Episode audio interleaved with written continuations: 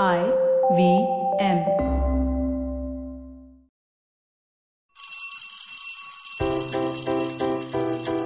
Hey all, my name is Siddharth Deshmukh and I'm the traveling professor. And I teach various subjects like digital transformations, marketing, business of media, blah blah blah, etc. This podcast is my diary of sorts. This is the traveling professor's diary where I share cheer, insights, anecdotes from my journey and experiences. This is what I have in store for you today. This is a strange time. We live in lockdowns, we live in isolation, we live in social distancing. And it is one of the weirdest possible moments to be contemplating of networking that you do at events. This diary entry of mine is actually exploring the kind of networking that we do and whether it's actually beneficial for us.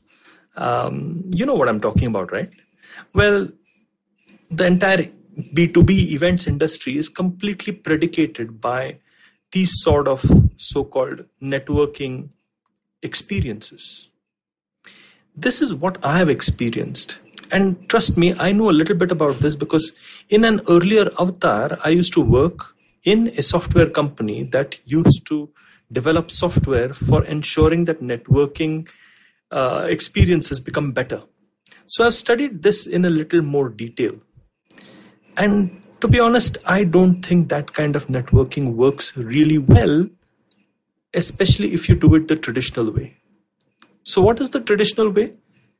You take your time to identify the events that will be beneficial for you and you uh, you know for your networking for your sales especially if you're in a salesy kind of role or in a role that is even uh, in in purchase because you're trying to purchase from the right kind of companies. The most important thing that happens is that you pick up a whole bunch of business cards and perhaps that behavior is changing now that you can scan linkedin uh, as a card itself uh, through through your app. But let's just go with the story. You pick up these business cards, you put on your best suit, you put on your best smile, and you reach the event fashionably a little late. And you try to mingle around. Now, this is especially difficult if you don't know how to mingle around and if you're not a natural extrovert, but you try to mingle around. And then, to your dismay, you find out that everybody is trying to sell each other everything that they have. So it's so weird, right? We go there over to sell what we are trying to sell, and then we get you know other sales guys to sell us what they're selling so eventually it ends up being a colossal waste of everybody's time now there might be a few strange people who might find this sort of thing really exciting, but I find it unnerving. I find it a complete waste of time.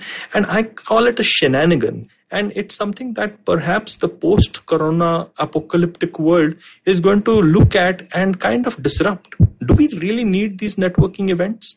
How do we kind of network with people who we barely meet for the first time? And the weird thing is, it's quite possible that even those speeches that you see and the panels that you experience when you sit down and try to listen to, nobody's really paying any attention to any what anybody else is saying.